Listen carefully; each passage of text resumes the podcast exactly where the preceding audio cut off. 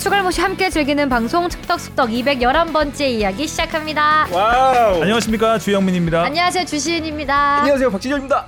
이정찬입니다. 뭘, 뭐 이렇게 신나요? 아 오늘 특급 게스트가 예, 네. 뭐라는 거야? 뭐라는 거야? 뭐라는 뭐야? 거야? 오시기로 했는데. 예. 음. 그건 내가 얘기해야 예, 예. 맞아. 그래서 아, 여기 근데 왜 신나지 않고. 밑밥만 밑밥만 이렇게 좀 빌드업한 거죠. 아니, 일단 저희 어그로 어그로. 어, 일단 저희 새로운 스튜디오에서 한다는 아. 이야기를 먼저 하자. 예. 그래서 신난다는 얘기 하는 저도. 거야. 괜히 물어봤네. 발언권을 주면 안 돼. 맞아. 어. 그래서 이제 이렇게 좋은 스튜디오에서 오늘 네. 그 지소연 선수를 모시려고 했는데 근데- 일단 사과부터 하고 가겠습니다. 이정찬 기자. 네, 뭐 예, 제가 잘못한 건 아닌 것 같은데 일단은 뭐 제가 책임을 져야겠죠. 일단 모셔오기로 했었는데 선수의 개인 사정으로 인해서 좀 일정 조율이 필요해져서 다음에 꼭 모시도록 하겠습니다. 즉 뭐 다음 언제가 된다고 정확하게 말씀드리기는 좀 어려울 것 같은데 네, 최대한 아, 빠른 1년치 음. 시일 아, 그 일정이 안에 갑자기 정해졌나 보죠? 아, 최대한 빠른 시일 안에 모시는 것으로 하겠습니다. 보고 이- 싶어요. 어, 네. 이정찬 기자를 철떡같이 믿었는데 아 그러게요. 저도 철딱같이 맺었는데 음. 뒤통수를 저희가 제 맞고 네. 당황스러웠습니다. 저도. 맞아요. 예. 제가 저희 너- 막 유니폼 입고 온 애 만에 막 이랬거든요. 저희 둘이. 아, 너무 시끄럽게 저희가 홍보를 아, 예고를 하는 바람에 네. 어, 청취자 여러분들도 꽤 기다리셨을 텐데 죄송합니다.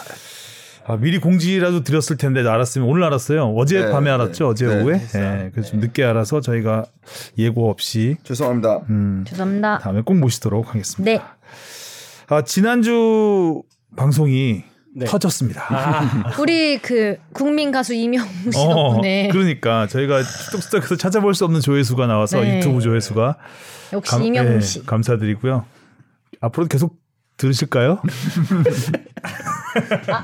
그쵸? 네, 이어지길 바라겠습니다. 첫- 처음 보는 현상이었습니다. 네. 맞아요. 축덕에서는. 아마 이번 조회수는 뭐 지소연 선수도 안 나오고 해서 폭락하지 않을까 네. 예상을 하면서 시작하겠습니다. 자, 축적 토토는 네. 주영민 기자님 두 개, 아 두 경기, 저 세 경기, 성룡 선배 한 경기, 진영이 한 경기 맞췄네요. 네, 주신 아나운서가 성적이 좋아요 아주. 어 그러네요. 저 약간 평타는 치는 것 같아요. 늘. 음. 그러니까요. 하하. 지난주에도 아주 재밌는 경기들이 많았습니다. 네. 정말 예측할 수 없는 명승부들이 펼쳐졌는데 이따 이야기를 해보도록 하고요. 댓글부터 가겠습니다. 네, 어 댓글이 정말 많이 달렸는데요. 그 이거를 설명을 해드려야 할까요? 네. 네. 그 4월 18일 기준 유튜브 조회수가 6만 회가 나왔고요. 좋아요 4,600개인가요? 4만 6천 개. 예. 그리고 댓글 332개가 달렸습니다. 사실 제가 좋아요 수까지 첨부한 건 이유가 있는데요. 이게 조회수 대비 좋아요가 되게 많은 거예요. 아. 한 10분 중에 한 분 정도 뭐 눌렀다고 대충 치면은 원래 이렇지가 않거든요. 그렇죠. 되게 음. 많은 분들이 좋아요를 들어와서 눌러주셨다. 4,600개. 예, 예. 아, 음. 4,600개. 앞으로는 이명웅 씨가 출연하지 않는 이상 이 조회수는 깰 수 없는 깰 수 것으로. 없는 거죠. 네. 그 어떤 누, 누가 와도 이명웅 최고다 월클 가수다라는 응원 댓글이 많이 달렸고요. 어떻게 대표곡도 모르고 시축자에 대한 정보 하나 없이 방송하냐. 약수터 전국 노래자랑 같다. 팬들 비하 느낌 나서 불편했다라는 댓글들도 있었습니다. 네. 뽕 PD가 얘기한 거죠? 근데 이게 그런 느낌으로 말씀드렸던 건 전혀 어. 아니었는데. 아니죠. 네. 네. 가- 다 같이 즐기는 축제장 네. 같았다. 네. 지금까지와는 다른 네. 축구장 분위기를 설명하면서 했던 얘기죠. 네. 어쨌든 이명웅 씨 최고입니다. 최고죠. 사랑은 늘 도망가. 네. 감사합니다. 네, 최고입니다.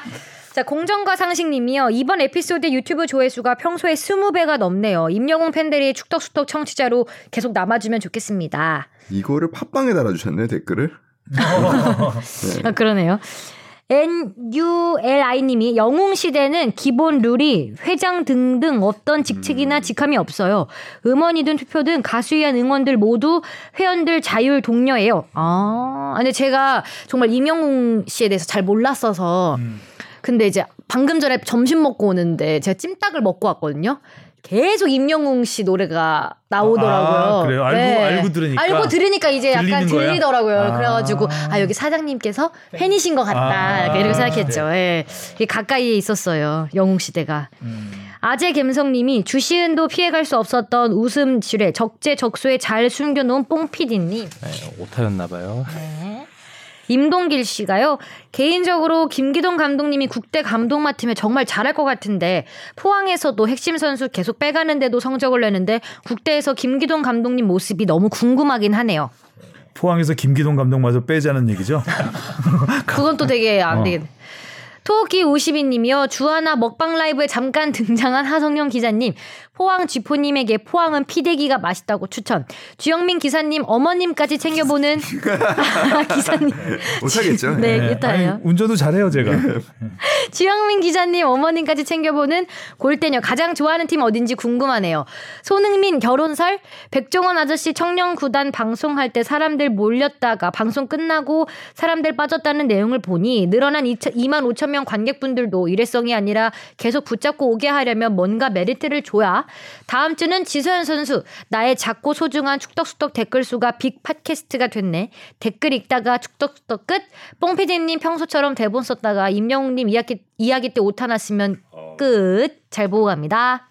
음흠. 되게 많은 내용들을 담아주셨네요. 참고로 저희 어머니가 좋아하는 팀은 원더우먼. 어. 서기 서기는 발라드림. 발라드림인가? 아, 발라드림이네 그러면. 죄송합니다. 어머님께 이적을 이렇게 시- 네, 발라드림을 좋아하시는 걸로. 서기 너무 귀여워하시고. 아, 그다음에 JYSYSY 킴님이요. 저는 임영웅 아 10명보다. 원더우먼이 그거였죠. 송소희. 네, 그쵸. 아 원더 옛날에. 예, 송소희하고 서기를 되게 좋아하셨어요. 아, 원더우먼도 좋아하셨던 것으로. 이렇게 귀여운 귀염상을 좋아하시네요. 예.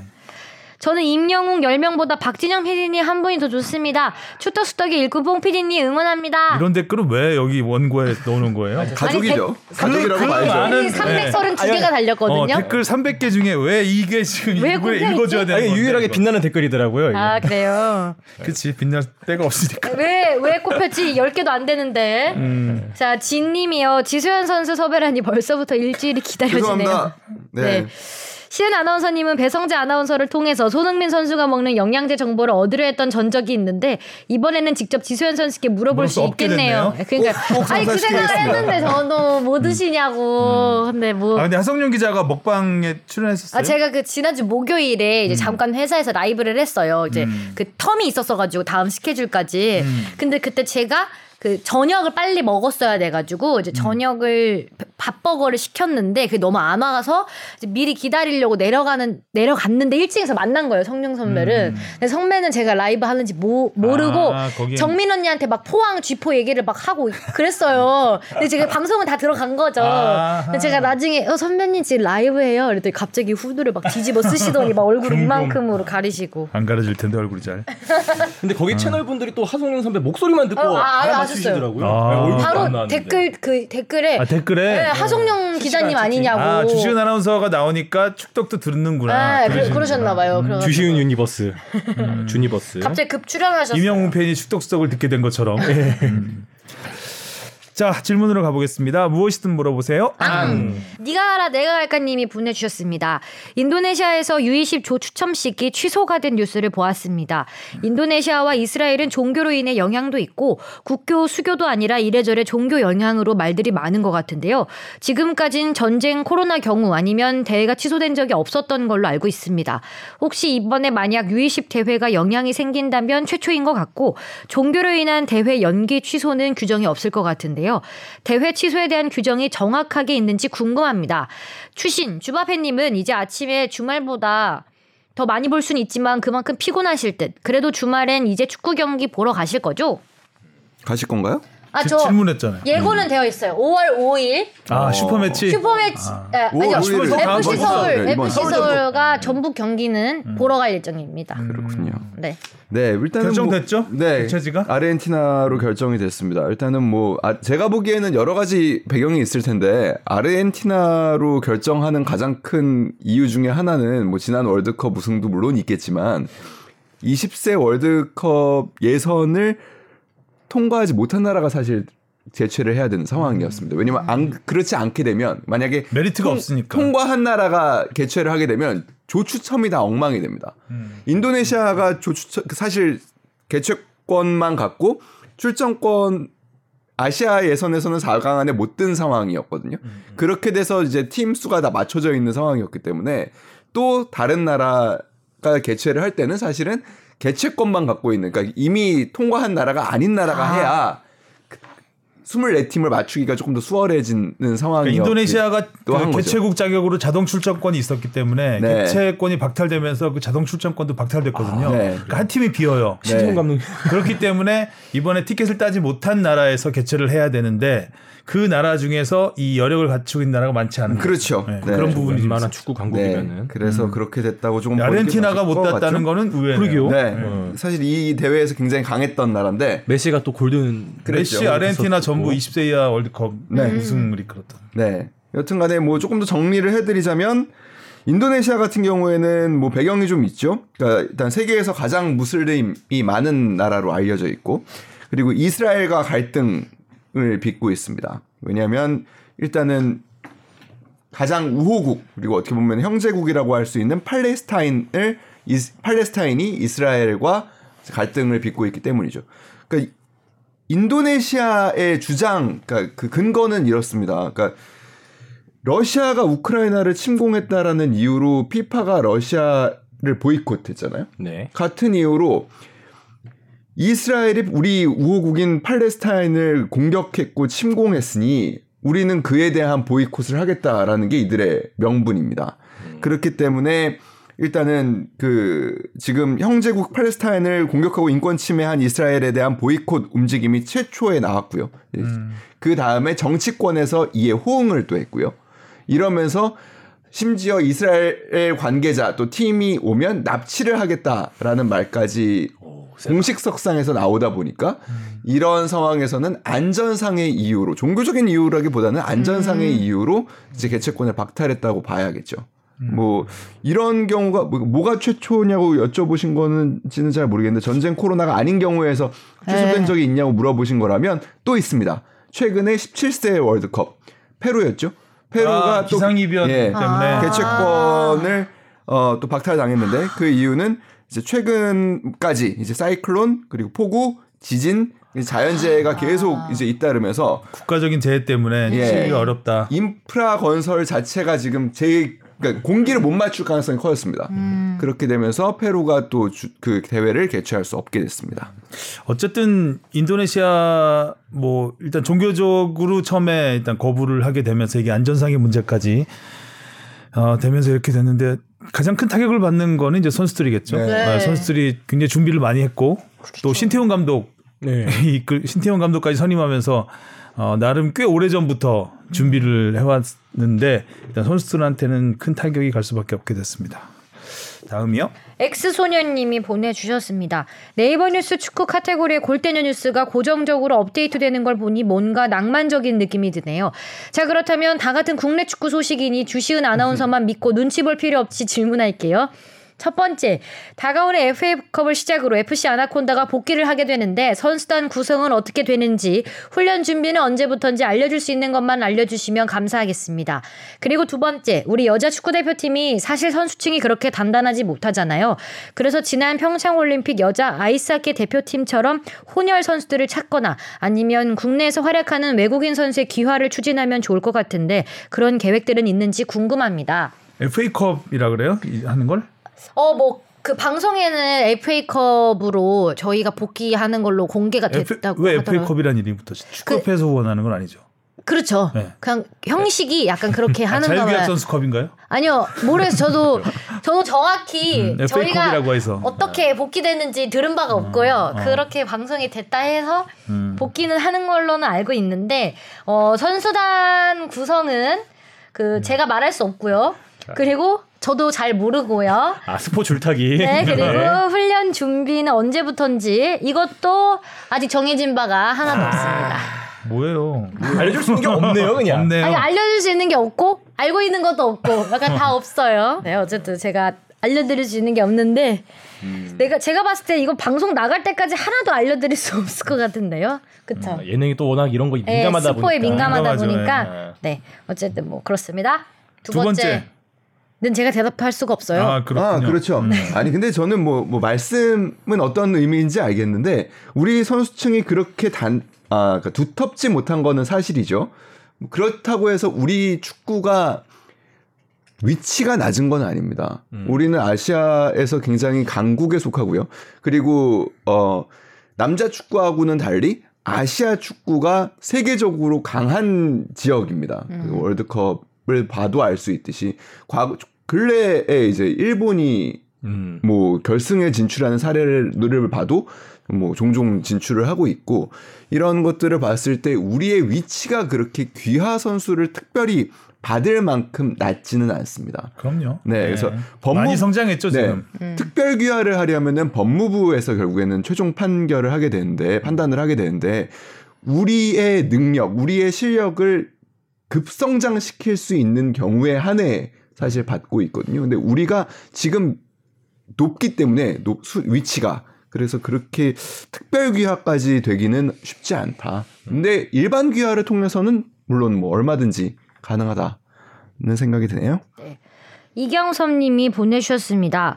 올해 12월에 입대하는 김천 상무 서류 전형 합격자 명단이 공개됐습니다. 백승호 선수와 서령호 선수 등 국가대표 선수들도 눈에 띄네요.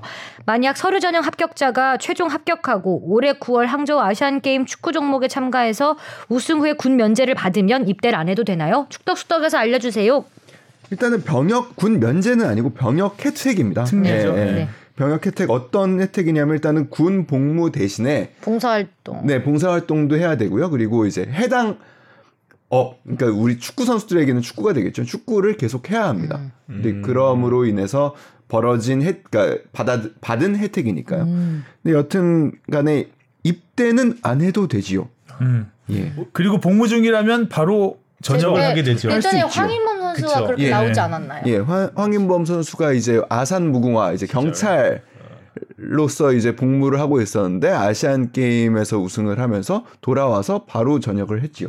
그럼 이렇게 만약에 빠 이렇게 빠지게 되면 그 빈자리는 어떤 기준으로 채워요? 그래서 여쭤봤는데요.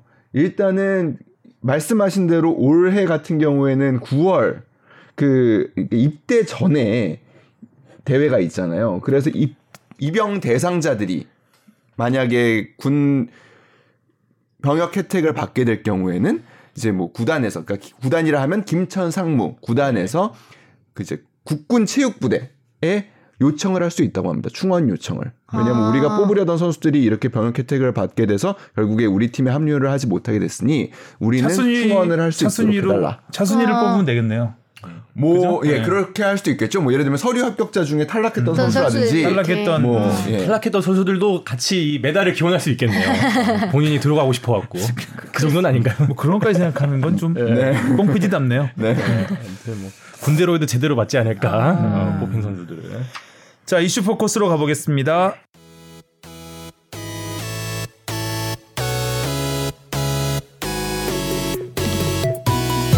여러분은 지금 축덕숙덕을 듣고 계십니다. 잊지 말고 하트 꾹! 제목은요. 두 골 넣으면 세 골 먹힌다. 손흥민의 빗발엔 연속골. 음. 클린스만 앞에서 그것도 그렇죠. 두골 아, 먹으면 세 그러네요. 골을 넣겠다는 맞아. 세골 감독님 먹으면 앞에서. 네골 넣겠다고 했죠. 네. 근데 먹혀버렸어. 어, 두 골 넣고 세 골 먹힌. 뭐 빗발엔 일단 뭐 토트넘 성적도 중요하지만 네. 손흥민의 골이 빗발했다고 표현하는 건 좀 아닌 것 같고 그죠? 빗발의 승 뭐라 해야 될까요? 어. 굳이 토트넘의 그 결, 결과와 연, 그 연결을 하지 않아도 아, 클린스만 감독 앞에서 골을 넣은 건 분명히 의미가 있는 것이고 또 최근에 이제 부진을 벗어나는 두 경기 연속 골 시즌 처음 아니겠습니까? 네. 그런 그런 걸 제목에 달았어야죠. 음. 음, 뭐 빗발했다고 하면 혼, 혼난다. 살아난 혼나. 손흥민. 네, 살아난 손흥민. 음. 어 손흥민 다운 경기를 두 경기 연속 보여줬죠. 네. 뭐 완전히 살아난 것 같아요. 어떤 변화가 있었을까요 주변에 포지션에 약간의 변화가 있었던 것 같은데 좀 더 그죠? 음. 중앙 쪽으로 이동을 했죠. 그러니까 이제 그, 그동안에는 아무래도 측면 쪽에 좀 더 머물렀다면, 이젠 측면은 사실 페리시치한테 거의 뭐 어떻게 보면은 몰아주고요. 음. 본인은 좀 더 중앙 쪽으로 이동을 해서 슛을 좀 더 노리는 모습들이 좀 더 보였습니다. 음. 뭐, 골 장면도 그렇고, 골 장면 이외에 이제 중앙선 부근에 공을 잡아서 전방으로 나오는 모습에서 예전에 그런 스피드, 그리고 결단, 빠른 판단, 손흥민 선수가 판단이 굉장히 빠르잖아요. 그런 부분에서는 뭐 부상 전의 모습을 거의 다 회복한 모습이어서 좋았는데 기본적으로 지금 팀이 뭐 말이 아닙니다 이게. 네. 말이 아니에요, 진짜. 말이 아닙니다. 엉망이에요 네. 엉망. 토트넘이 왜 이렇게 아, 됐지? 페리시치가 어시스트였어요 이번에? 네. 네 아, 왼쪽에서 네. 아, 왼쪽에서 찔러준 게 페시, 네, 페리시치였나요? 컵백. 그렇죠. 페리시치와 손흥민의 이런 뭔가 음. 시너지를 볼 수 있는 것도 상당히 이색적이었어요. 네. 네. 이번에도 뭐 위치적으로 조금 더 보자면은 어 이제 이전 콘테 감독 시절보다 손흥민 선수가 조금 더 앞에 있고 케인 선수가 뒤에 있었죠. 지난번 그 그렇죠. 브라이튼전에서도 예. 그렇고 이번 본머스전도 그랬는데 한참 선캐 네. 콤비가 잘 나갈 잘 때. 지난 예. 시즌. 그래서 히트맵을 따져봐도 전에는 이제 손흥민 선수가 뒤에 있었는데 이번에 손흥민 선수가 앞에 있고 케인 선수가 조금 뒤에 있는 그리고 어 경기 전반적으로 보면은 예전보다 그 롱패스가 늘어났다는 느낌도 많이 손흥민을 들더라고요. 향한 롱패스. 음. 네, 이게 뒷공간을 노린 단번에 노리는 이번에 특히 그 손흥민 선수의 골, 골 장면에서도 페리시치를 향한 그 한 방의 패스가 어, 또 컵백까지 이어졌잖아요. 어, 그런 부분 그런 부분에서는 약간의 그 전술적인 변화도 있었지 않았나. 아, 손흥민 선수 한 골 더 넣을 수 있었는데. 그죠? 아, 그렇죠. 그거 아, 주 개인기 왼발 왼발슛. 슛. 예, 왼발슛. 그 그거까지 딱 들어갔으면 정말 좋았을 것 같은데 네. 공격은 지- 되고 있는 것 같아요. 토트넘이. 전보단 나아졌어요. 네. 수- 수- 수비가 아, 문제죠, 지금. 새골 먹히는 거 보면 세 골을 먹힌다는 거는 좀 그 상대도 본머스였는데. 그렇죠. 중하위권 팀. 본머스 그러니까 지금 요 시즌 막판 요 부근이 되면은 사실 요런 팀 만나는 게 제일 안 좋긴 합니다. 그러니까 왜냐면은 강등권에서 벗어나려는 아. 아하. 의지가 강제 강한 팀. 벼랑 끝에서 지금 눈에 뵈는 거 없는 팀. 치- 최근 다섯 경기 성적이 좋아요. 다섯 경기에서 세 삼승을 했거든요. 그러니까 뭐 일단은 본머스도 간절했고, 근데 그렇다고 하더라도 지금 토트넘도 간절한 상황에서 4위 싸움을 위해서 승리가 간절한 상황에서 홈에서 이렇게 선제골을 넣고도 지키지 못한다는 거는 팀이 어떻게 보면은 총체적 난국이다라는 상황. 일 수밖에 없고 그 배경을 조금 말씀드리자면 지금 일단은 팀 분위기가 굉장히 어수선해요. 근데 그게 수습이 잘 안 돼요. 콘테 감독을 10경기 남은 시점에서 경질했잖아요. 그 상황에서 후임 감독 인선 작업을 하던 단장이 이탈리아 법원에서 결국에 전 소속팀 시절에 벌인 뭐 장부 조- 조작 뭐 이런 부분들로 인해서 결국에는 단장직을 더 이상 수행할 수가 없게 됐어요. 그러면 아. 토트넘 입장에서 굉장히 중요한 시기에서 감독도 선임해야 되고 이제 차기 방향을 정해야 되고 그런 과정에서 그 일을 주도하던 사람들이 사라진 거예요. 토트넘의 그럼에도 불구하고 장점은 이 팀은 단장의 역할을 사실상 회장이 하고 있다라는 점이긴 한데 이 사람은 제가 보기에는 지금 뭐 챔피언스 리그를 가기 위해서 최선을 다한다고 말은 하지만 그게 그렇게 중요해 보이지도 않는 것처럼 보일 정도로 행동을 하고 있어요. 음. 요즘엔 잘 언론에 안 나오는 것 같은데 레비 회장. 음. 그죠? 레비 두는 것 같더라고요. 그래서. 어. 그리고 사실 여덟 경기만 꽤 많이 남았잖아요. 이 감독 그쵸, 그렇죠. 많이 대행체적으로 남았죠. 쭉뭐한 시즌을 보낼 건지는 많이 잘 남은 모르겠는데 것도 그 많이 남은 거지만 지금 잘 되면 챔스도 갈 수 있고 네. 네. 음. 안 되면 아무것도 유럽 네. 대항전 나가지도 못하는 못할 수 굉장히 있죠. 그 촘촘하죠. 5위 앞뒤로 해서 한 8위 정도까지 네. 촘촘하잖아요. 진짜 잘못하다가는 컨퍼런스도 못 나갈 수 못 있는 나갈 수 있죠. 네. 상황인데 네. 이런 절체절명의 순간에 그냥 뭔가 방치해두고 있는 듯한 느낌이 근데 약간 뭐 어수선한 분위기도 어수선한 분위기지만 어 그러니까 개인적인 실수 때문에 점수를 혼납하는 이번에도 다 다빈손 산체스 뭐 단주마 네. 선수도 그랬고 그러니까 다 빈손 됐잖아요 지금 그 서승민의 골이 네. 예.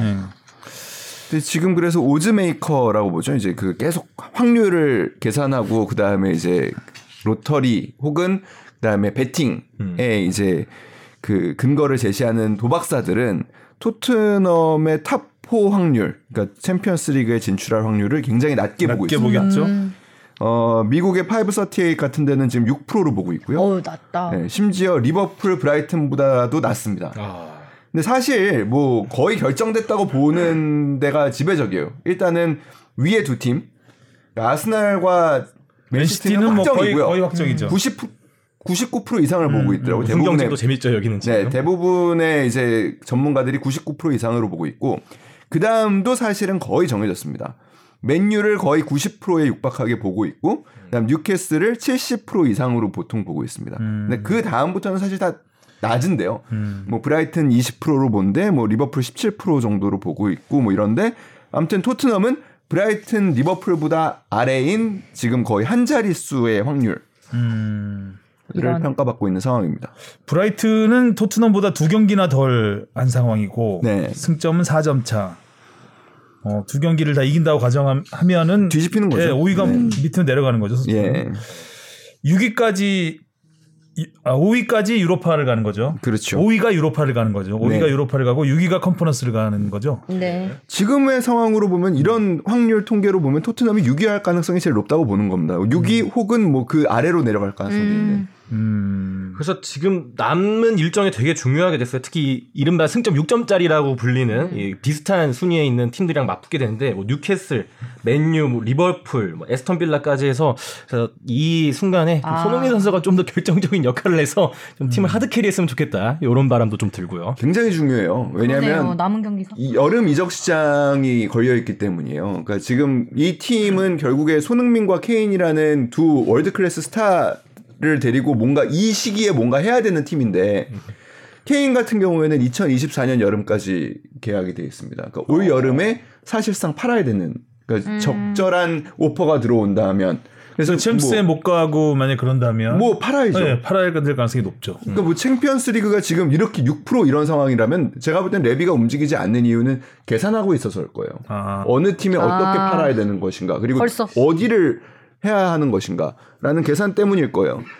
확률이 그렇게 높지 않다면 사람 그러니까 다 베팅을 해야 되는 거잖아요. 여기다가 돈을 투자해 가지고 높지 않은데 해서 케인도 떠날 수도 있는 상황에서 이런 모험을 한다라는 게 적절치 않다고 보는 게 아닐까라고 그냥 제 음. 손흥민은 언제까지죠? 손흥민 선수는 손흥민 선수도 마찬가지예요. 2025년까지인데, 그러니까 1년 음. 더 여유가 있죠. 그러니까 올 여름이 적기가 아니라고 할 수도 있지만 손흥민 선수는 만약에 케인하고 그치. 조금 다른 게 손흥민 선수가 나이가 조금 더 많아요. 음, 그리고 약간의 지금 하향세의 국면에 접- 접어든 부분을 생각한다면 25년에는 않다.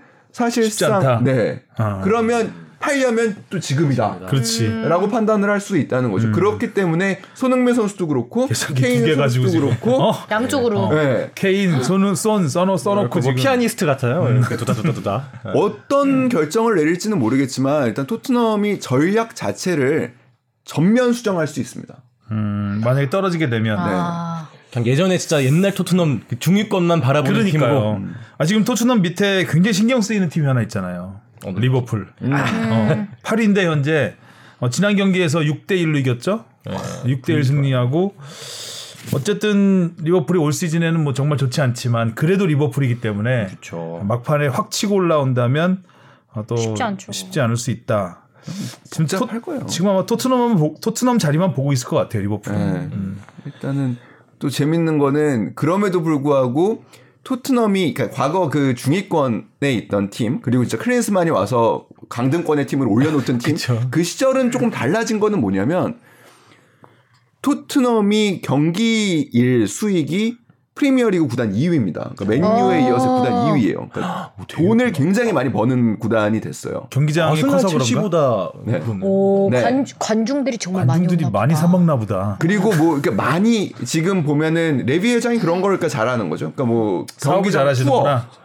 투어를 비롯한 여러 가지 그 경험할 수 있는 행사들 같은 것들을 다 팔면서 그리고 구단 명명권도 아직 팔지 않고 있거든요. 음, 이것도 팔면은 큰 돈이 될 수 있는 구단 명명권, 구단 이름? 아 구단 경기장, 경기장 이름. 네, 경기장 음, 명명권 네. 그렇죠. 그렇죠. 에미레이트 스타디움처럼. 아, 그래서 이 부분에서 지금 정말 열심히 팔게 많네요, 네, 이번 주파나를 불- 계산기가 돌리고 몇 있을 개야, 거예요. 그거? 물건이 많아. 네. 조, 좋아해야 자, 되는 그런 건가? 의미에서 클린스만 감독의 토트넘 경기장 방문은 굉장히 큰 환영을 받았고 하프타임 때 또 마이크까지 아, 그러니까 이런 거 들었던데. 잘하죠. 네. 그러니까요. 아, 그러니까 한 시즌 뛰었다고 했는데 이 정도의 대우를 받는 거 레전드급 대우를 보면은 받더라고요. 아 진짜 그때 임팩트가 컸나 보다 이런 생각은 들더라고요. 음. 월드 스타였고 네. 그리고 현재도 스타이기도 하고 그리고 뭐 임팩트는 한 두 번 있었죠 한, 한 시즌이 한 번 있었고 또 강등 위기에 있을 때 또 데려와서 반 시즌 정도 아주 잘 쓴 해가 한, 한 시즌 또 있었죠 음, 아무튼 클린스만 감독은 손흥민의 활약을 보면서 굉장히 뿌듯하지 않았을까. 네. 음, 하죠. 내가 이런 팀의 감독이다. 지금 행복한 사람 1순위 뽑으라면 제가 볼 때 클린스만입니다 그렇죠. 지금 뭐 해외 그렇습니다. 파대 축구협회는 네. 뭐 다. 지금 막 부글부글 계속해서 돌을 맞고 있는데 네. 클린스만 감독은 뭐 박수를 받고 있으니까요. 네. 팬들한테. 어, 그래서 손흥민에 대해서도 뭐 아주 한국에서 아주 특별한 선수다라고 좋은 나들이를 하고 계신 유럽 유럽 어, 쭉 우리. 음. 돌고 있더라고요. 뭐 오영규 선수도 보고 어, 오늘 보니까 또 김민재 선수랑 사진도 찍었더라고요. 나폴리 가서 자 황희찬 선수도 골을 넣었죠. 골을 음. 넣었습니다. 클린스만 감독님 저도 있어요. 저도 있어요. 황희찬 선수는 재밌는 게 올 시즌에 세 골을 넣었는데 전부 들어간 지 5분 안에 기록했죠. 아. 들어가자 들어간 지 5분 안에 아무튼 게임 체인저 역할을 음. 굉장히 잘 하고 있습니다. 5분 안에 못, 못 넣으면 빼야 되는 상황이에요. 아, 골도 약간 운도 좀 따랐던 골이죠. 음, 그쵸. 네. 제대로 못 걷어냈죠. 어, 수비수 수비가. 맞고 나온 거를 타이밍이 딱 예, 좋았어. 감각적으로 네. 저는 근데 그렇게 생각해요. 그러니까 황희찬 선수의 이 올 시즌 세 골이 뭐 피니시의 강렬함 같은 건 다 없죠. 없어요. 네. 근데 그 과정의 간결함은 있어요. 음. 그러니까 따닥. 무조건 골대로 진- 그 돌진하고요. 황소, 그리고 황소 스타일이네. 그 프리미어리그 수비수를 이길 만큼의 스피드와 힘이 있습니다. 음. 네, 이런 점은 사실 황희찬 선수가 꾸준히 성장하고 있는 점. 불도저 맞죠, 좀. 다치지 네. 말아야 되는데 말이죠. 네. 그- 그나마 진짜 이런 골이 다행인 게 올 시즌 진짜 부상 때문에 너무 못 나왔잖아요. 음. 그래서 근데 이런 와중에 골까지 없었다면은 진짜 하얀 국면으로 딱 들어갈 수도 있는 어떻게 보면은 예, 슬럼프에 빠질 수도 있을 것 같은데 음. 그래도 적재적소에 딱딱딱 넣어줘서 마요르카도 정말 오랜만에 승리를 거뒀습니다. 네. 일곱 경기 만의 승리죠. 그 두 달 만에 예, 한국 팬들 막 한국 팬들 탓을 하고 하더니 이번에 야간 야간 경기였어요. 맞아 그래서 어, 그런가 자기 말이 맞다는 그래서 거죠. 야간 경기한 건가? 음. 이강인 선수는 역시 돋보이더군요. 아, 음, 골과는 상관없이 네. 일단 뭐 너무 잘해. 예, 중앙에서 항상 이강인이 잡으면 뭔가가 일단 일어날 것만 펼쳐져. 같은. 어. 네. 음, 뭐 수비수 탈압박은 어뭐 세계 무대에서도 진짜 안 뺏기더라고요. 예. 이제는 완전히 통하는 수준이 음. 됐고 파이팅. 뭐 슈팅도 골키퍼에게 막히긴 했지만 아주 진짜 벼락 같은 슈팅이었고 킥 킥력 정말 음. 좋죠. 훌륭했고요. 예. 이건 진짜 원래도 정평이 났었어요. 평점이 어떻게 9, 가 넘지? 그러니까 어. 골을 넣지 않았는데도 못 넣는데도 네. 뭐 여전히 22살이고요. 사실 올 시즌 처음으로 주전으로 도약했다고 봐도 될 거예요. 음. 우리가 그 국박이 전부터 있는. 예, 20세 월드컵도 그렇고 그 전에 이제 슛돌이도 그렇고 이 선수의 워낙 어린 시절부터 봐서 뭔가 굉장히 그 활약을 오래 한 것 같지만 사실 올 시즌입니다. 올 시즌이 이제 이 시작이다. 선수가, 예, 음. 유럽에서 제대로 평가받고 제대로 자리를 잡아가는 그 자기가 서 있어야 할 위치 그리고 자기의 플레이 스타일이라는 게 뭔지를 음. 알려줄 수 있는 첫 시즌이에요. 왜냐하면 그 전에는 기회 자체가 그렇게 많지, 많지 않았- 않았어요.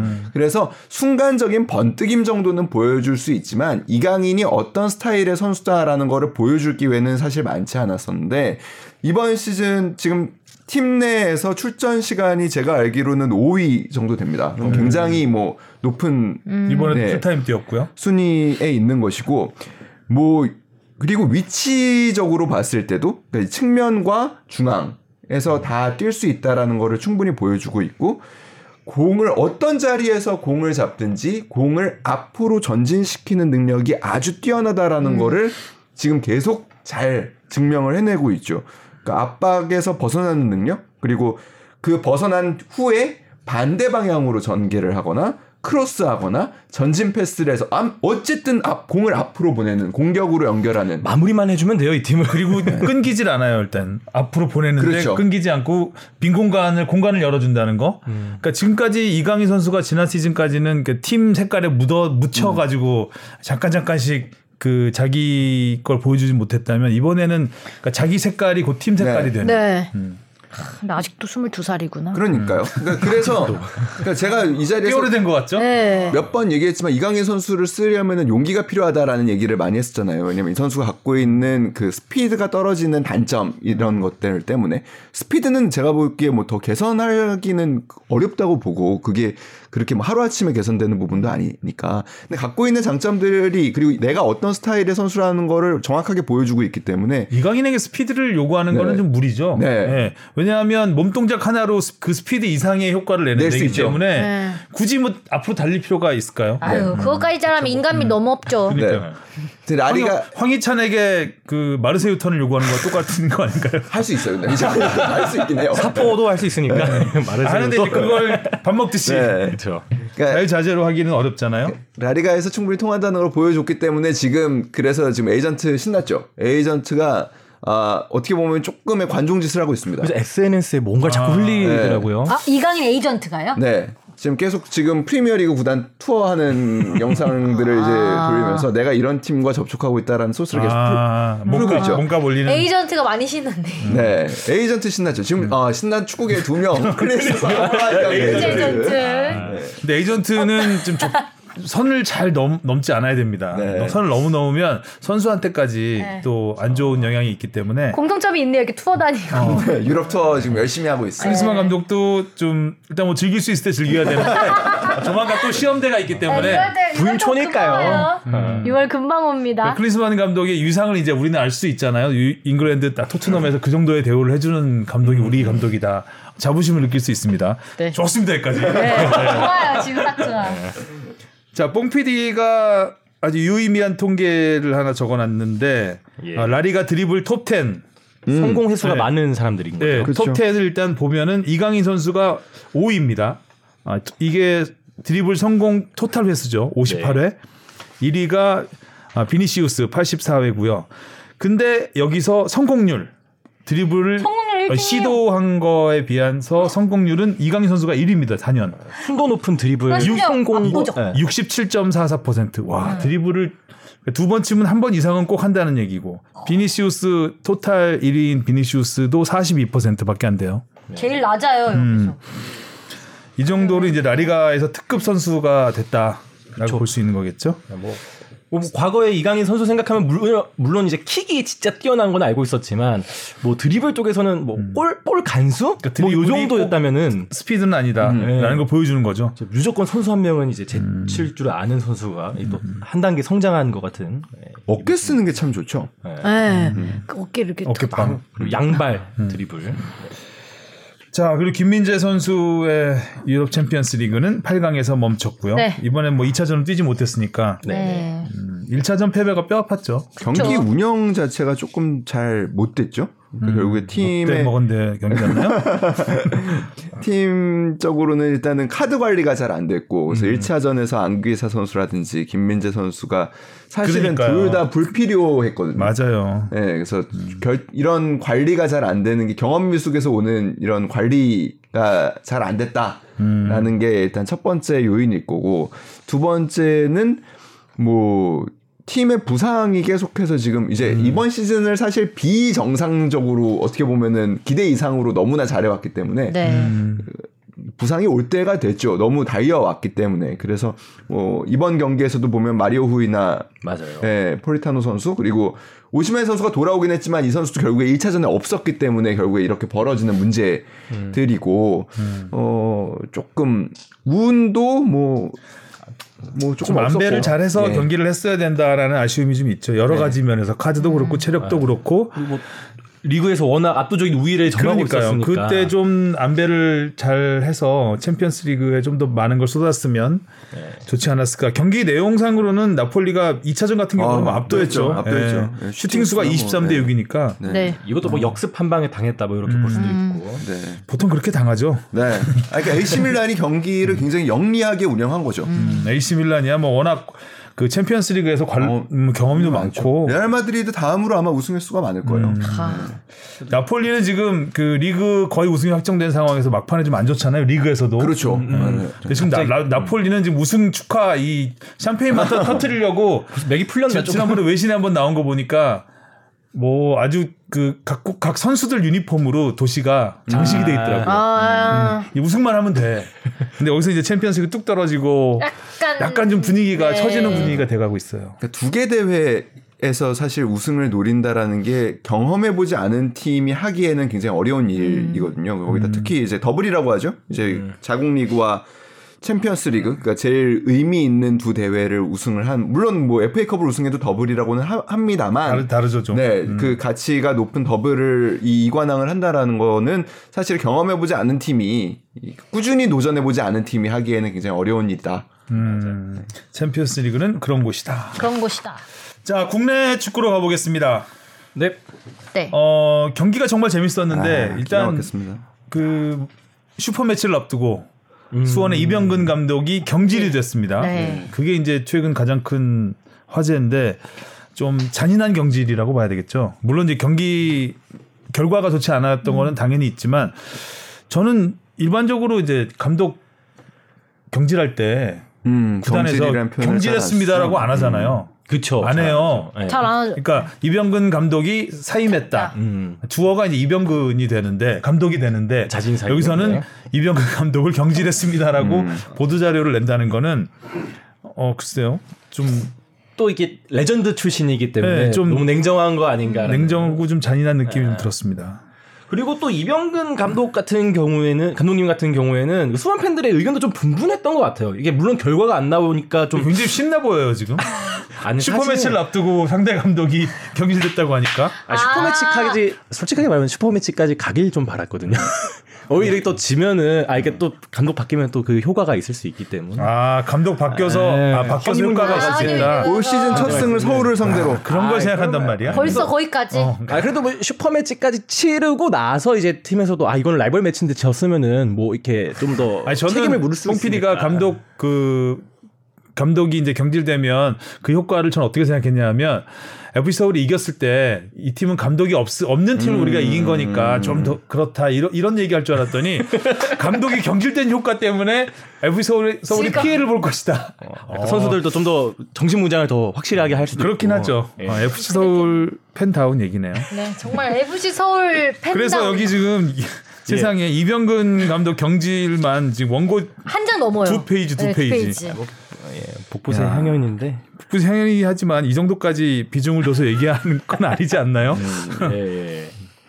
아무튼 수원 삼성이 그 레전드들을 계속 감독으로 영입해서 어, 그 한, 한창 그 수원 왕조 시대가 있었잖아요. 네, 2000년 전후로 해서 참호금. 김호 예, 김호 차붐 시대 네, 김호 감독 시대가 뭐 가장 르네상스가 아니었나 싶은데 그때 뭐 삼관왕 하고 이랬으니까요. 뭐 국내 아시아 챔피언스리그 어, 어그 시절에 뛰었던 선수들이 이제 하나 둘씩 감독에서 정말 네. 씁쓸하게 물러나는 네. 네, 상황이 됐습니다. 진짜 씁쓸하네. 음. 근데 구단 운영의 총체적인 그 토트넘은 돈이라도 벌지 음. 여기는 진짜 돈도 돈도 뭐 제대로 못 쓰면서 지금 총체적인 난국인 근데 어떻게 보면 약간 상황에서 예견된 상황이잖아요. 예견- 예전에 그 제1기획으로 넘어가면서부터 일단 투자를 안 하기 시작했고 그러면서 그 팀이 그러니까 부자 망해도 3년 간다고 하는데 한 3년 정도는 괜찮았던 것 같아요. 그냥 그게 이제 어떻게 그럭저럭. 보면 서정원 시절이죠. 어, 서정원 시절에 그 그럭저럭. 음. 잠깐 반짝하고 뭐 그랬던 것들인데 하, 그러니까 모르겠어요. 이거 되게 한국 축- 프로 축구로 보면은 사실 굉장히 악재입니다. 그러니까 굉장히 큰 악재죠. 예, 굉장히 좋은 역사와 전통을 갖고 있는 팀이 이렇게 망가져 간다라는 거는 제가 보기에는 좀 굉장히 안 좋은 영향이 있을 수밖에 없고 이런 부분에서 사실 뭐 돌파할 수 있는 그리고 앞으로 나아질 수 있는 어떤 방향성이 보이지 않는다라는 게 제가 보기에는 제일 큰 문제인 것 같아요. 사실 프로는 팬이 있기 때문에 프로 선수가 있- 경- 그 팀이 있다라고 하는데 지금 수원 삼성 팬들은 어 열정은 여전하잖아요. 그때 그렇죠. 그때보다 더 강렬하면 강렬했지. 근데 팀은 전혀 거기에 호응을 하지 못하고 있는 상황. 어 명가라는 이름을 붙이기가 좀 어려운 상황이잖아요. 네. 지금 뭐 이브리그 강등 걱정해야 되는 상황이 됐으니 안타깝습니다. 자 그리고 그 뒤에 주목할 만한 내용은 전북. 전북. 음, 전북 전북도 경기- 또. 음, 전북 경기부터 갈까요? 네. 수원 FC한테 일격을 당했습니다. 그렇죠. 어, 일단 이건 내부 행정적인 문제가 좀 있는 것 같고, 네. 음, 지금 뭐 거의 돌아올 수 없는 강을 걷는 것 같아요. 팬들과 구단이. 네. 아까도 얘기했지만 팬들이 있기 때문에 구단이 있는 것인데 음. 구단에서 왜 그러고 있는지 이해를 이해를 할 수가 없습니다. 어, 근데 말씀하신 거 보면은 이렇게 전혀 이렇게 물러나실 생각은 없, 없- 없는 지금까지 것 같아요. 버티고 있는 아직까지는 거는 그렇죠. 예. 음. 그러니까 현대자동차에서 아 밀어라, 어, 아. 구단 수뇌부를 밀어라 아, 액, 그 뜻인가요? 아니 뭐 핸들을 잘, 잘 잡아야 되지 않나 어, 이런 얘기인 거죠. 누가 누가 핸들을 음. 어, 누가 핸들을 가져봐야 잡아야 네, 되나요? 네, 되나요? 그러게요. 아 자기 자기 자기 팀 팀 아니라고. 아니라고 네. 막 써요 그냥 아주. 하고 싶은 말 막 하는구나. 음. 괜찮아. 어 일단 뭐 모든 게 안 좋죠 지금 경기 내용도 엉망이고 음. 네. 강동도 아니. 근데 선수 한 몇 면이 보면 다 국가대표들도 많고 그런데 왜 이런지 모르겠습니다. 일단은 뭐 감독의 전술적인 부분에서 문제를 찾는 팬들이 많죠. 그렇기 때문에 자꾸 감독에게 요구를 하는 겁니다. 그러니까 음. 어떤 방향으로 갈 건지, 왜 구단이 이런 지금 축구를 하고 있는지, 도대체 이기다가 비기고, 비기다가 지고, 이런 경기 소극적인 경기 운영을 하다가 지는 경우가 허다하고 심지어 잘하고 있는 선수를 뺀 다음에 결과를 그르치는 경우도 많았는데 음. 그러니까 이러니까 팬들은 자꾸 요구를 하는 겁니다. 우리가 갈 방향이 뭔지 우리가 어떻게 가겠다는 건지 설명을 하라는데 조금만 기다려달라. 우리는 성적으로 얘기를 하겠다라고 자꾸 하니까 이제 팬들은 이제 기다리다 지친 게 된 거죠. 그래서 이제 버스를 막고 이야기를 해보기도 하고. 근데 뭐 그거를 또 이제 감독이 어떻게 보면은 잘 위기를 팔, 그, 그, 넘어가지 못하고 있는 부분도 사실은 좀 있어 보이고, 이 부분에서 어떻게 보면 구단이 그럼 나서서 적극적인 해명을 하고, 뭔가 소통을 하려는 노력을 통해서 팬들의 성난, 어떻게 보면 마음을 좀 가라앉힐 필요가 있는데, 적용하지 않고 예, 오- 도, 도둑이 있지요. 음. 네. 그러니까 그쵸. 특히 이제 화를 응원 돋구고 있죠. 보이콧이라는 거는 어떻게 보면 서포터스가 할 수 있는 가장 큰 최후의 수단? 네, 표현이거든요. 우리는 응원을 위해 존재하는 사람들인데 그 응원을 보이콧하겠다. 라는 거는 어떻게 보면 존재 가치, 자신들의 존재 가치를 걸고 행동을 하는 건데 그 응원 보이콧을 하니까 녹음에 트- 예, 응원 들었잖아요. 소리를 녹음한 걸 틀었어요. 이거는 조금 기망 행위라고 봐야겠죠. 음, 약 올리는 거죠. 네. 전북 팬인 선수들이 서포터즈에게 인사하지 않았다는 얘기도 있던데. 그거는 이제 좀 그 입장이 조금은 갈립니다. 그러니까 일단은 그 홈팬 이제 팬 경기가 끝난 다음에 인천전이었던 것 같아요. 경기가 끝난 다음에 보통 이제 한 바퀴를 돌면서 보통 다 인사를 하죠. 근데 어 박수를 치긴 했어요. 이제 홈팬들에게 박수를 쳐서 고맙다라는 뜻을 보이기는 했지만 어떻게 보면 세면 세면에는 다 인사를 했지만 사실 서포터석을 향해서는 인사를 하지 않았던 선수들이 그럼 선수들도 서포터즈들한테 좀, 좀 서운한 게 있는 건가요? 뭐 있을 수도 있겠죠. 이 부분은 제가 조금 더 확인은 필요한 것 같아요. 근데 여튼간에 팬들은 그렇게 받아들이고 있긴 합니다. 음. 하여튼 전북이 뭐 우승 후보라고 계속 얘기가 되는 팀인데 이번 시즌은 미래절에 좋지가 않습니다. 네. 전북 팬인 제 친구가 있는데 예전 같았으면 좀 자주 놀렸거든요. 이젠 그런 말도 못 하겠더라고요. 그래요. 음. 네, 그래서 맞아요. 눈치 보면서. 어. 네. 서울 얘기도 너무 하지 말고. 자, 아, 제주가 아주 또 요즘 갑자기 아, 일 1승도 살아나고 없다가 있어요. 근데 3연승이에요? 2, 연승 아니에요? 아 이제 FA컵까지 포함해서 음. FA컵 아 지옥이 완전 길 반등한. 3연승. 네. 어, 수원과 제주, 수원 삼성이 여기서 이제 그 이병근 감독의 고별전이 돼 버리고 말았죠. 네. 음. 저또 선제골을 넣었는데 네. 그렇죠? 공교롭게도 제주의 이번 상대가 또 전북입니다. 아, 감독을 하나씩 보내나요? 네. 킬러인가요? 뭐 아주 지금 뭐 예, 그러니까 전조 증상들은 다 나왔고요. 일단은 음, 저 무슨 일이 벌어져도 안 이상한. 네. 음. 아 기대되네. 지난주에 가장 재밌었던 경기는 아무래도 골 골만. 승격팀들의 음. 경기잖아요. 아 그럼요. 요새 근데 아, 승격 팀들의 경기는 매번 다 재밌는 경기여가지고 골이 많이 나고 있다. 네. 자, 대전과 울산 먼저 보겠습니다. 아 대전이 야, 정말 대단하던데요. 그리고 대전이 아무리 홈이었다고 진짜 하더라도 못해요. 그러니까 울산을 상대로 이런 축구를 한 팀은 올 시즌엔 대전이 처음이었던 네, 것 처음이죠. 같아요. 음. 그러니까 일단은 어 우리가 이기고 있던 상황에서 대전이 이기고 있는 상황에서 사실 대전은 당연히 소극적으로 경기를 할 거라고 예상들을 하잖아요. 음. 왜냐하면 약팀이고요. 그럼 내려서서 좀 더 안정적으로 경기를 할 거라고 생각했는데 대전이 그러지 않았죠. 끝까지 공격을 했어요. 그래서 심지어 홍명보 감독도 경기 후에 어, 우리 선수들을 탓하고 싶지 않다고 얘기를 했고 대전 선수들이 잘한 거다. 아, 이게 팀이야. 어. 이게 팀이야가 아니라 이게 팀이야. 어. 인정. 진짜 이게 팀인 걸 보여줬죠. 진짜. 네, 어. 뭐 아주 좋은 경기를 보여줬고 그리고 대전이 재미있는 경기를 했다라고 음. 평가. 대전과 아무튼 재미있는 경기를 했다라고 평가를 했습니다. 근데 울산이 일단 방심을 굉장히 많이 한 것 같아요. 음. 전혀 예상하지 못했던 그 당황하는 빛이 역력했고 음. 막 경기 시작과 함께 전방 압박을 하는데 막 수비수들이 공 끌다가 뺏기고 그쵸. 막 아니 왜 저러는 거야 막 이 정도까지 그러니까 자- 아 너무 자신감이 넘쳐 있구나 네. 울산의 울산 선수들이 음. 어 앞- 전방 압박을 해도 공을 돌리질 않아요 잘 음. 그냥 어떻게 개인기로 뚫어보려고 하- 하다가 계속 뺏기는 뺏겨가지고 거죠. 첫 골도 결국 그렇게 먹힌 거잖아요 그쵸. 이진현 선수의 네. 골도 음. 잘 쳤어. 가마차기 도 멋있었죠. 네, 잘 쳤어요. 육승을 그러니까 육- 개막 6연승을 하는 과정에서 그러니까 어떻게 보면은 조금 경기를 주도하는 경기들만 음. 하다 보니까 네. 여유를 부렸죠. 아, 네 그런 부분에서 좀 당황했던 것 같아요. 음. 네. 어, 근데 대전은 정말 종료 휘슬이 울릴, 울릴 때까지 압박을 하더라고요. 저는 대전이 저렇게 전방 압박을 막 하길래 에이, 후반에 지치, 지치겠지. 그래서 지난번 수원 FC한테 역전패 당했잖아요. 음. 아, 지난 수원 FC 아 근데 그때 뭐 퇴장이 있긴 했지만 어. 퇴장 아무튼 있긴 어, 했죠. 난타전이었죠. 아, 정말. 예. 난타전이었죠. 그래서 또 그렇게 되는 거 아니야라고 의구심을 갖고 봤는데 와 끝까지 아, 준비를 또 음. 그러니까 울산이 마지막에 막 그 시간 계속 가니까 계속 공격을 했는데도 아, 안 되더라고요. 그 공격도 어. 근데 사실 뭐 대전으로서는 팬들의 분위기가 어떻게 보면 저는 팀을 좀 살린 것 같다라는 생각도 조금 들을 정도로 음. 운도 좀 굉장히 따랐죠. 따랐죠. 네. 골대도 맞고. 음. 근데 여튼간에 높게 평가할 만한 점은 지금 일단은 뭐 물론 뭐 시즌 초반이고 7경기밖에 안 치는 상황이긴 하지만 팀 득점 1위가 대전입니다. 골이 실격팀이. 많이 나요. 네. 음. 공 그리고 에너지가 여기로 갔어요. 네. 예, 그렇죠. 지금 대전 전북은 골키퍼가 누구죠? 골키퍼 선방 뭐 이창근 선방 아니에요? 예, 잘했었는데. 마지막에 그 선방도 정말 눈부셨는데 네. 어, 어. 그 맞고 또 특히- 맞고. 어 맞고 특히 또 맞고 바코가 진짜 미친 듯이 드리블을 한 다음에 그걸 아, 맞아요, 막고 맞아요. 그 다음에 루빅손이 그걸 이제 마무리하겠다고 한 거를 그거는 완전히 들어가는 건데 근데 그렇죠. 제가 볼 때 그거는 가- 골키퍼한테 찬 것 같은 느낌이 들 정도로 네. 약간 그러니까 운도 따랐지만 어쨌든 와 골키퍼가 굉장히 빛났습니다. 음.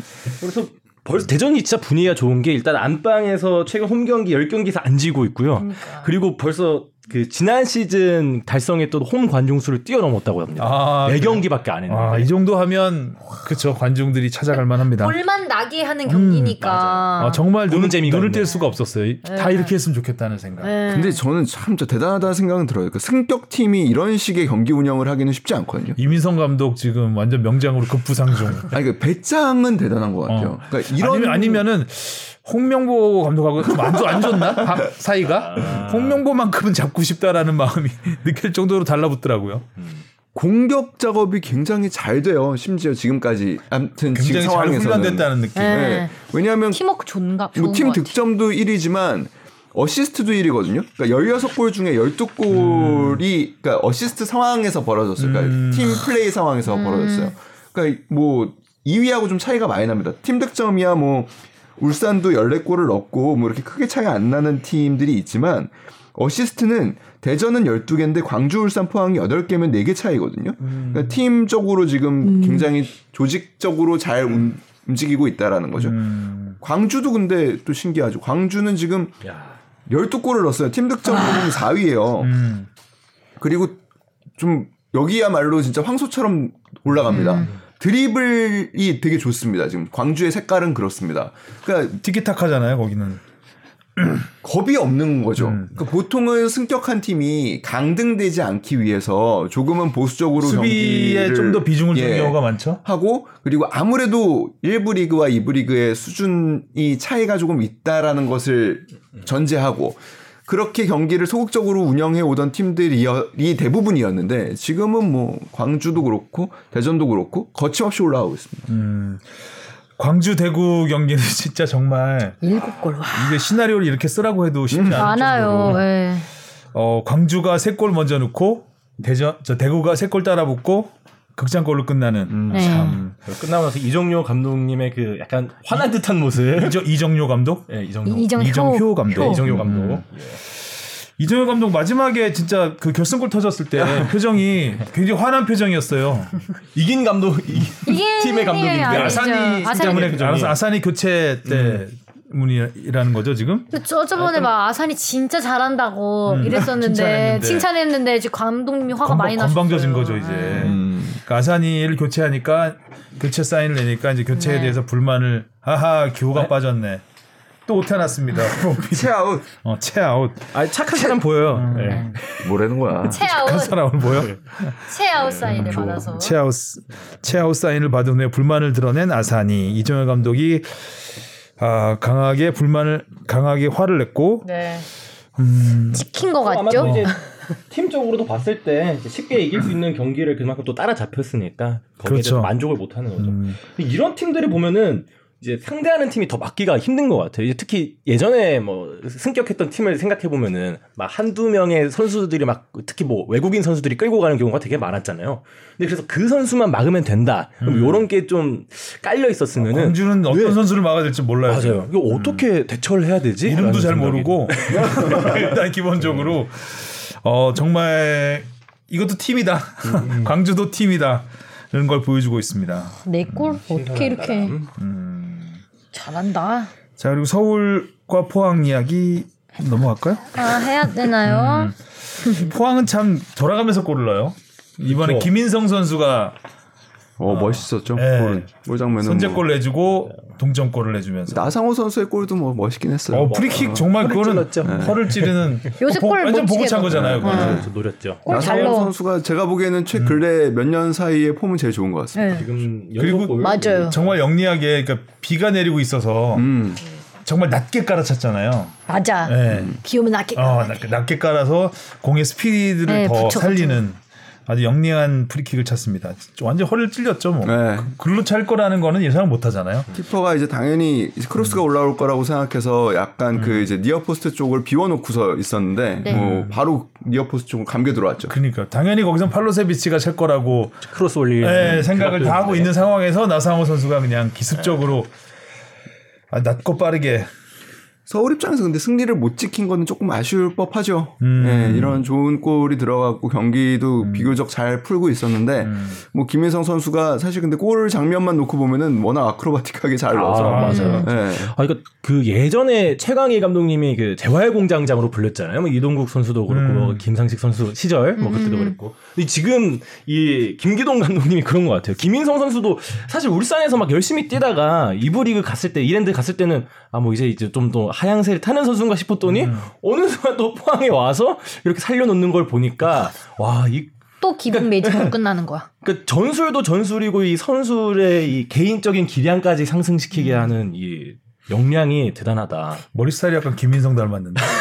뽕피디. 그런가요? 어. 김민성 선수는 좋은 선수예요. 일단 갖고 있는 장점이 스피드라는 장점이 뭐 탁월한 선수고 사실 이부 리그로 갔- 갈 때는 뭐 이렇게 본인은 기량이 좀 떨어져서 갔다기보다는 그러니까 이랜드가 사실 또 어떻게든 또 좀 올라와 보고 싶은 부분이 있었는데 그 이랜드의 상황이 안 좋았어요. 그러니까 이랜드가 너무 젊은 선수들 그 정종현 감독이 20세 월드컵에서 함께 했던 선수들 위주로 팀이 맞춰져 있다 보니까 고참이 설 자리가 생각보다 좁았던 그런 팀의 상황 때문에 뭐 조금 빛을 많이 못 봤던 경우죠. 아무튼 그런 선수를 눈여겨봐서 다시 포항으로 데려와서 잘 쓰는 게 감독의 또 역량인 거죠. 역시 누구를 데려와도 공장장 다 살리는 음. 다 기동 매직. 삽니다. 자 그리고 강원은 큰일이 났죠. 어떡하죠 강원? 아, 승리 못하는 것도 못하는 건데 골을 못 넣어요 골을. 네. 그 답답. 골을 넣어야 이기죠. 네, 골을 맞아요. 어떡하지 진짜? 기본적으로 그러니까 최용수 감독이 이렇게 좀 잘하는 거는 수비를 잘 다지는 능력에서 굉장히 뛰어난 감독이고요. 그리고 일단은 뭐 쓰리백을 쓰든 아무튼 뭐 포백을 쓰든 기본적으로는 최용수 감독은 좀 더 쓰리백을 좀 더 선호하죠. 그러니까 기본적으로 수비를 탄탄하게 하고 역습을 빠르게 전개하는 그러니까 과거- 지난 시즌 강원이 잘 됐다 보면은 뭐 양현준 달리고 김대원 달리고 가운데서 또 우당탕탕 하면서 이제 막 밀고 들어가는 그런 것들이 있었는데 양쪽 쏙 들어갔네요. 지금 예 지금 그런 부분에서 좀 많이 막히고 있죠. 그러니까 그러다 보니까 마무리가 잘 안 됩니다. 일단은 전개도 쉽지 않고요. 그러니까 빌드업 자체가 그렇게 쉽지 않다 보니까 마무리까지 가는 확률도 뭐 지금은 많이 떨어져 있죠. 지금 K리그 7경기 했는데 강원이 3골 넣었습니다. 아. 루빅손이 5골인가요? 루빅손이 5골 6골 되는 것 같은데 음. 울산의 루빅손 득점 네. 1위죠 지금. 그러네요. 루백선 다섯 골, 나상호 네 골. 음. 와. 근데 강원이 대골. 3골. 강원 선수인 것 세 같아요. 네. 골도 하나가 자책골이고 음. 맞아요. 하나가 페널티킥이었나요? 네 맞아요. 약간 좀골골 그러니까 골 아, 네. 진짜 상황을 없다. 잘 못 만들고 네, 있어요. 네. 그래서 지금 수비로 버틸 수 있는 데가 하- 한계가 있기 때문에 아이고 근데 다음 강주야. 글쎄 좀 이길 만한 팀이 보이지가 않습니다. 강원이 유리한 전북 전북 정도 아, 네. 전북이 언제 이렇게 됐나요? 이길 만한 팀이 보이지가 않아요. 네. 인천 인천 정도면 그래도 해볼 만하지 않았을까. 최근 뭐 흐름을 조금 음, 음. 자 아무튼 강원만 만나면 상대 팀들이 보약을 먹고 아, 있습니다. 자 오늘 얘기는 여기까지 하면 될 것 같고요. 네. 토토 자 할까요? 이번 주에는 두 경기씩이 있는데 그 주말 주말 거만 경기. 하죠 주말 거만 네. 어차피 수요일 경기니까 네, SBS에서 중계하는 경기죠. 아, 네, 슈퍼 그렇죠. 매치 네, 서울과 수원의 경기입니다. 빅 매치가 많아요 이번 주에 이번 주말에 아 관중 많이 들어왔으면 좋겠네요. 동해안 서울 더비도 경기. 있고요 네. 저, 아, 도항, 동해안 답이 점 있죠. 주포 더비 울산은 주포 안 주나 아, 네. 없어요? 울산, 네, 없어요. 울산은 아, 주포 없어요. 없습니다. 전북은 주포 있습니다. 대구포라도 좀 주지 네. 아, 전북은 있고 전북 있어요. 전북. 아 있어요. 그러면 전북 포항이 주포 더비 그러네요, 주포 더비네요. 우리는 네. 명명하는 것으로 서울, 수원 누가 이길까요? 서울. 어렵다. 서울로 가야죠 네. 저도 서울로 가겠습니다.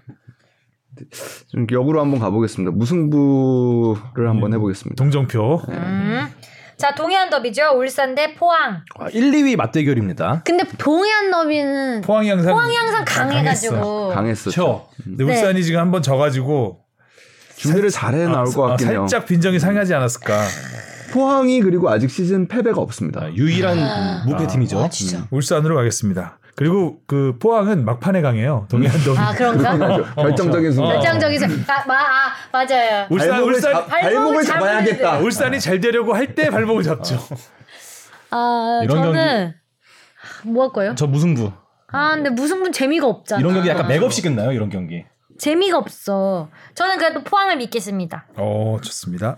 포항이 후반에 승부를 좀 걸 것 같은 느낌이 좀 들긴 해요. 또 울산 홈이니까 네. 그래서 저는 울산을 한번 해보겠습니다. 아, 다그, 다음 대구 대 대전. 아, 대전. 대전 너무 잘해. 너무 잘해. 음. 지쳤을 것 같긴 해 좀. 네. 아, 그러니까 그- 그래도 골은 터질 것 같아요. 아. 무 영은 어 아닐 그렇죠. 것 같아. 두 팀 다 뭐 화끈한 팀이니까. 예. 대구 세, 이번- 세징야가 돌아와 다시 돌아왔죠. 네. 저는 대구 그래서. 저도 대구입니다. 음. 오, 어, 대구 둘, 대전 둘. 다음 인천 대 수원 FC. 수원 FC 수원 저도 FC 경기력 수원 FC. 진짜 좋아요. 좋아졌더라고요. 네. 이승우 선수도 아주 좋아요. 지난 경기에 사실 뭐 그 득점 포인트 같은 거는 없- 없었지만 뭐 아주 좋은 패스들과 경기 음. 네. 한 골 날 것 같아요 이제 이승호의 골. 네. 저 무슨- 수원 FC. 저는 무승 탈출한 인천 가겠습니다. 또 무승부하는 줄 알았잖아. 아. 저도, 저도요. 후앱 셋, 인천 하나. 음. 광주 대 강원. 아, 광주, 이런 강원. 강원을 동. 아니, 아, 저는 강원을 응원하고 싶은데 광주가 너무 잘해서 광주. 저 진짜 진짜 강원 한번 이겼어. 그 어떻게 될까? 그래도 뭐 K리그는 변수가 많으니까 네. 광, 강원이 그래도 한번 이겨야 되지 않을까요? 이겨야 되는데 아, 그러니까 이게 광주- 그 길이 보이지 광주는 않죠. 어려워요. 예, 이게 팀이거든요 광주가. 진짜 아까 말씀하신 대로 전북이랑 만났다 그러면 강원이 좀 어수선한 팀하고 네, 만나야 되지 않을까. 만나면 이길 수도 있을 것 같은데. 음, 광주는 안 어수선해. 네. 그래도 강원 어 강원 음. 둘, 광주 둘. 나고 다 틀릴 수도 있을 것 같은데. 음. 역대죠. 네 마지막 제주 대 전북입니다. 전 무승부요. 제주, 제주. 전 무승부 가겠습니다. 근데 쓰- 그러니까 이게 흐름으로 보면 나- 너무나 제주죠. 네, 제주요. 전북. 전북 아, 전 무승부. 무승부 약간 아, 느낌 아, 있죠. 느낌이 있어요. 어 웬일로 무승부에. 아, 무승부가 잘 안 거는데. 예. 사실 전북이 이길 것 걸어보죠, 뭐. 같기도 해요. 전북이 하, 전북이 그 나쁜 팀은 아니에요. 정말 나쁜 팀은 아, 닌데 네. 좋은 팀이죠. 좋은 네. 팀인데 뭐. 연봉 1위잖아요. 팀 연봉. 저 지난해 근데 그 승리의 기운은 별로 없어요. 그렇긴 하죠. 이번 수원 FC전에서도 되게 좋은 기회를 못 살렸던 게 좀 컸기 때문에 예. 전북이 이기면 그 구단에서 너무 기고만장할 것 같아서 네, 승, 승리를 점치긴 좀 그렇고 전북 뭐 결단 안 내리나요? 현대차 뭐 하나? 뭐 하나? 핸들 핸들을 잡아야 된다고 누가 잡아야 된다는 얘기는 안 하고 예. 음. 악셀을 잘 밟든지 예, 브레이크를 밟든지. 자, 오늘은 여기까지 하겠습니다. 네. 어, 지소연 선수가 나오는 그날까지 그날까지. 네, 저희는 예, 버티기. 예, 버티겠습니다. 새 스튜디오도 뭐 새거로 딱 됐으니까. 네. 그렇죠. 잘 모셔오겠습니다. 네. 어, 네, 수고하셨습니다. 다음 주에 만나요. 안녕. 안녕. 고맙습니다.